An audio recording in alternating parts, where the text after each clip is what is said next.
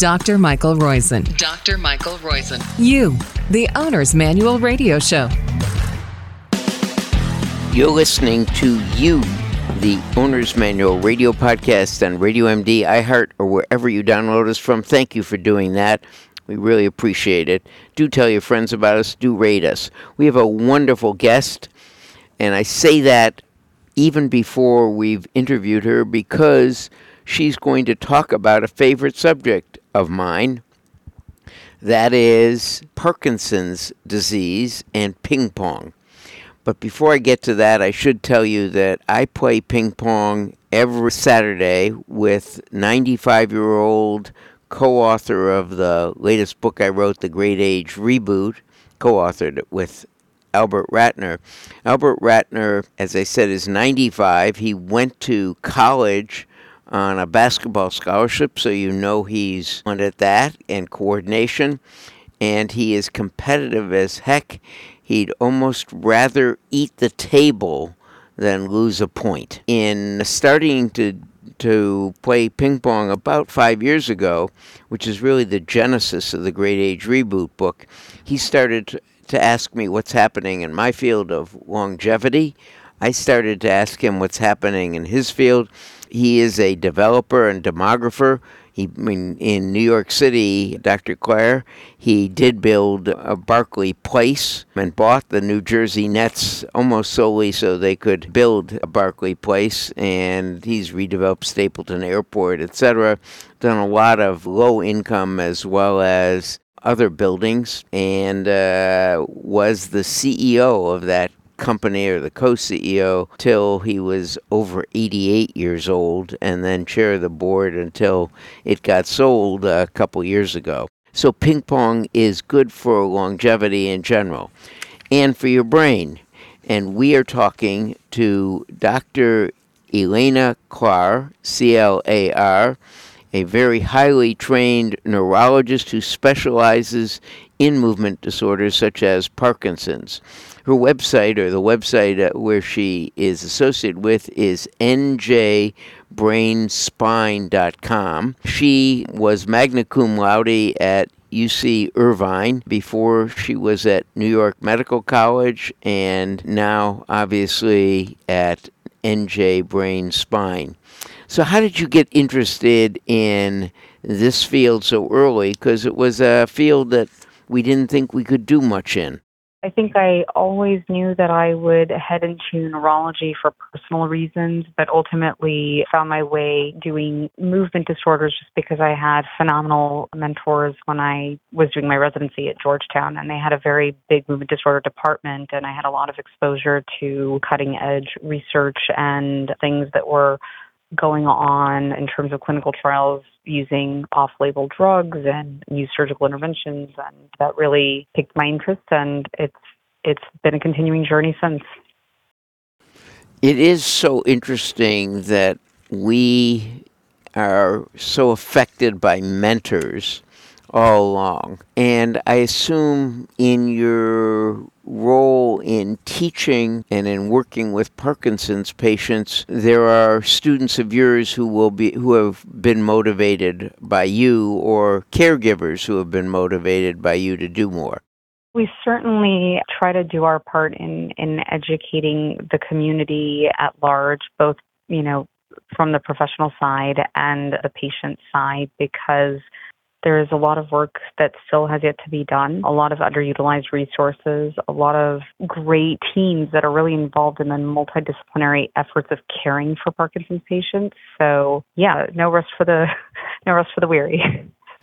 And and tell me about how did you get involved in you really developed ping pong for Parkinson's patients. There have been people who've developed fast cycling and people who've developed boxing, but ping pong Parkinsonism is really your something you developed and we have to thank you for. So how did you get involved in that?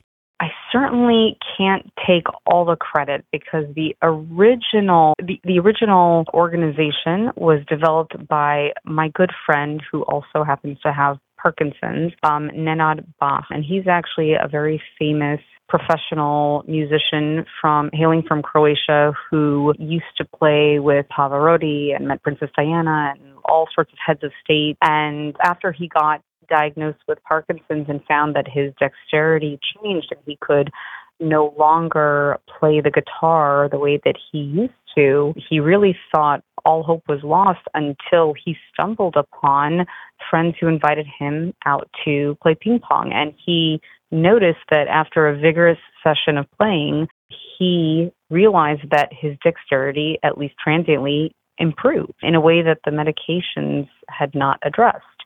And so he felt like, you know, a light bulb moment that if he could continue to do this regularly, that it would in fact improve his dexterity over the long run. And in fact, it did. Within six months of regular competitive play, he not only improved a skill set, but actually was able to get back to playing his guitar. I mean, and he is a Croatian American rock star. so so he he really was the one that stumbled upon this and decided to make this a a passion project that he wanted to share with the world. So he established the first chapter of Ping Pong Parkinson as we know it, which is in fact a 501c3 nonprofit organization. And the headquarters are in New York, in Westchester. And because of his connections internationally, Ping Pong Parkinson actually grew internationally first before it started to grow here locally in the tri state area, and then we hope next nationally. But there are there are over 22 chapters around the world, over a thousand members. Germany actually has the most number of chapters, and I believe that's where they're going to establish the international headquarters next. But the organization has grown so large since since its establishment in 2016 that there are now international competitions that are hosted. One was already done in Europe, one was in Japan, one was here in New York, and they recently had one actually in Pula, Croatia. And the idea is just to continue recruiting more patients and have more awareness about this phenomenal activity because it can give such meaningful change for patients. And I was simply involved, you know, in finding out about it. I was simply involved in establishing my local New Jersey chapter, and, and that's what I've been trying to continue to grow. Now, let me ask you a little more. Has this been compared with the other motor skill games? Boxing is known to help slow the risk of Parkinson's disease. And I also think that cycling has, fast cycling, has been studied uh, greatly in this field. What do we know about doing all three together? What do we know about any one versus the other? So there there are no head-to-head comparisons for ping pong or for boxing or for intense cycling. I think the one thing that can indisputably be said is that regardless of what type of workout a patient does, size, intense exercise improves brain health and viability. There's so much evidence about exercise releasing factors that are important for neuronal function and increasing antioxidants that are important for resistance against toxins. And, you know, from a practical standpoint, there is also robust evidence showing that exercise improves the symptoms of many neurodegenerative diseases, but the reason it's particularly important in Parkinson's is because it is a condition that by definition slows people down and stiffens up their muscles. And the antithesis to that is moving, it's exercise. So while any form of exercise is beneficial, the most important thing is that the intensity of it and the ability to challenge new muscles and, and wake up different parts of the body is really what's key. Now, let's drop back a little bit so that our listeners know the genesis of Parkinson's disease is thought to be why don't you describe what what we think it is and what happens with this muscle activity to improve it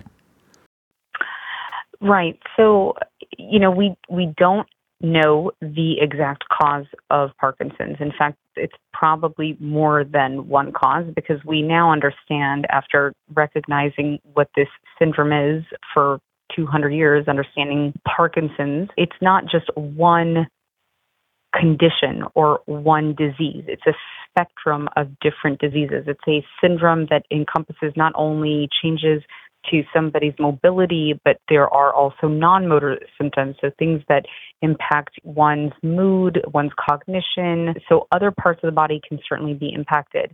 And while we don't know the cause, one thing that everybody agrees upon is that the genesis of the symptoms has to do with the brain stopping production of a chemical called dopamine. And dopamine is a chemical that's critical not only for movement, but again, for one's energy, one's mood, one's mental acuity. So when dopamine production stops, it just causes this domino effect where um, the motor circuit starts to get glitchy and other neurotransmitters or chemicals in the brain are impacted. And so everything just goes awry.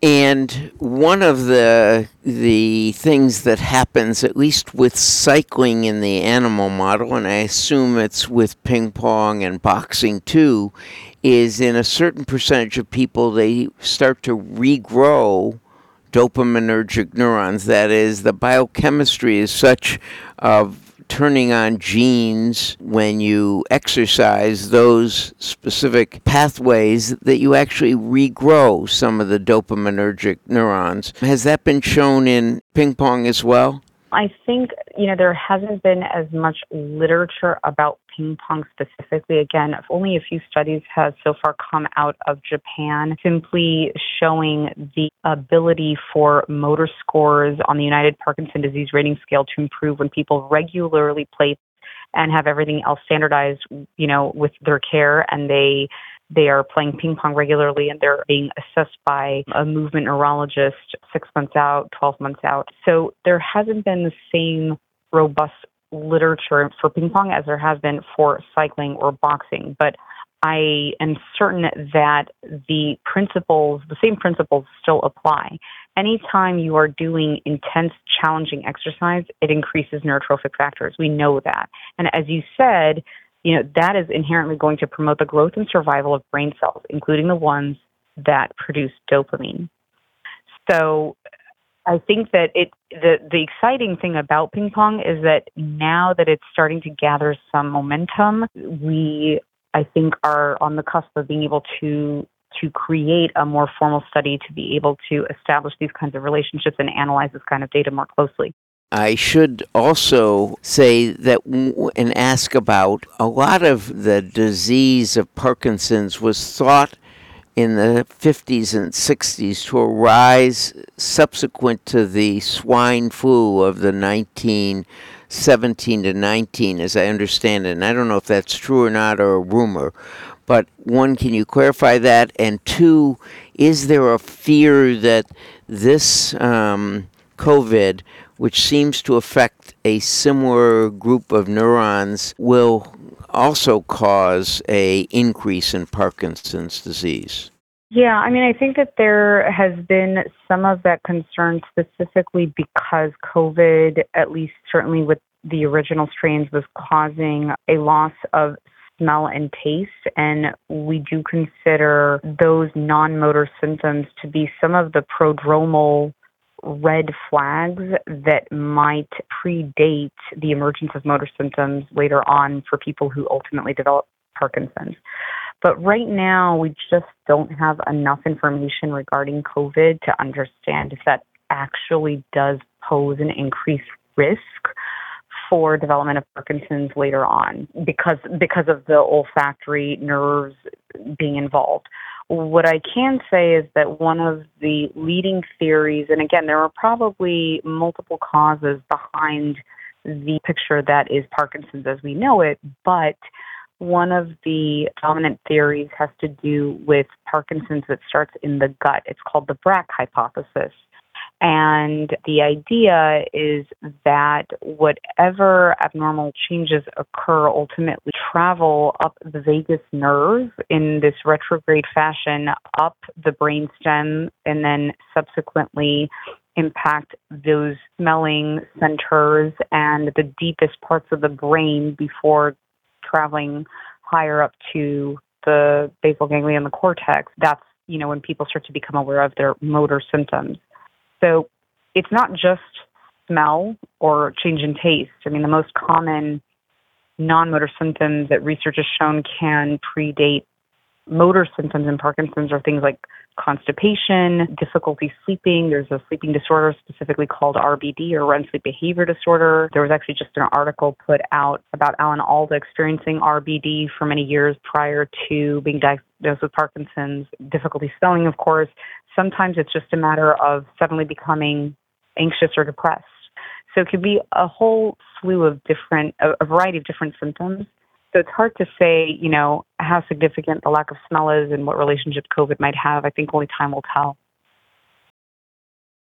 We've been talking with Dr. Elena Coyer, a board certified neurologist specializing in Parkinson's and movement disorders at the NJ Brain Spine.com Center where are you located, Dr. Clark? Our office is located in Oradell and Hackensack, New Jersey. And obviously, you'll take calls from any place.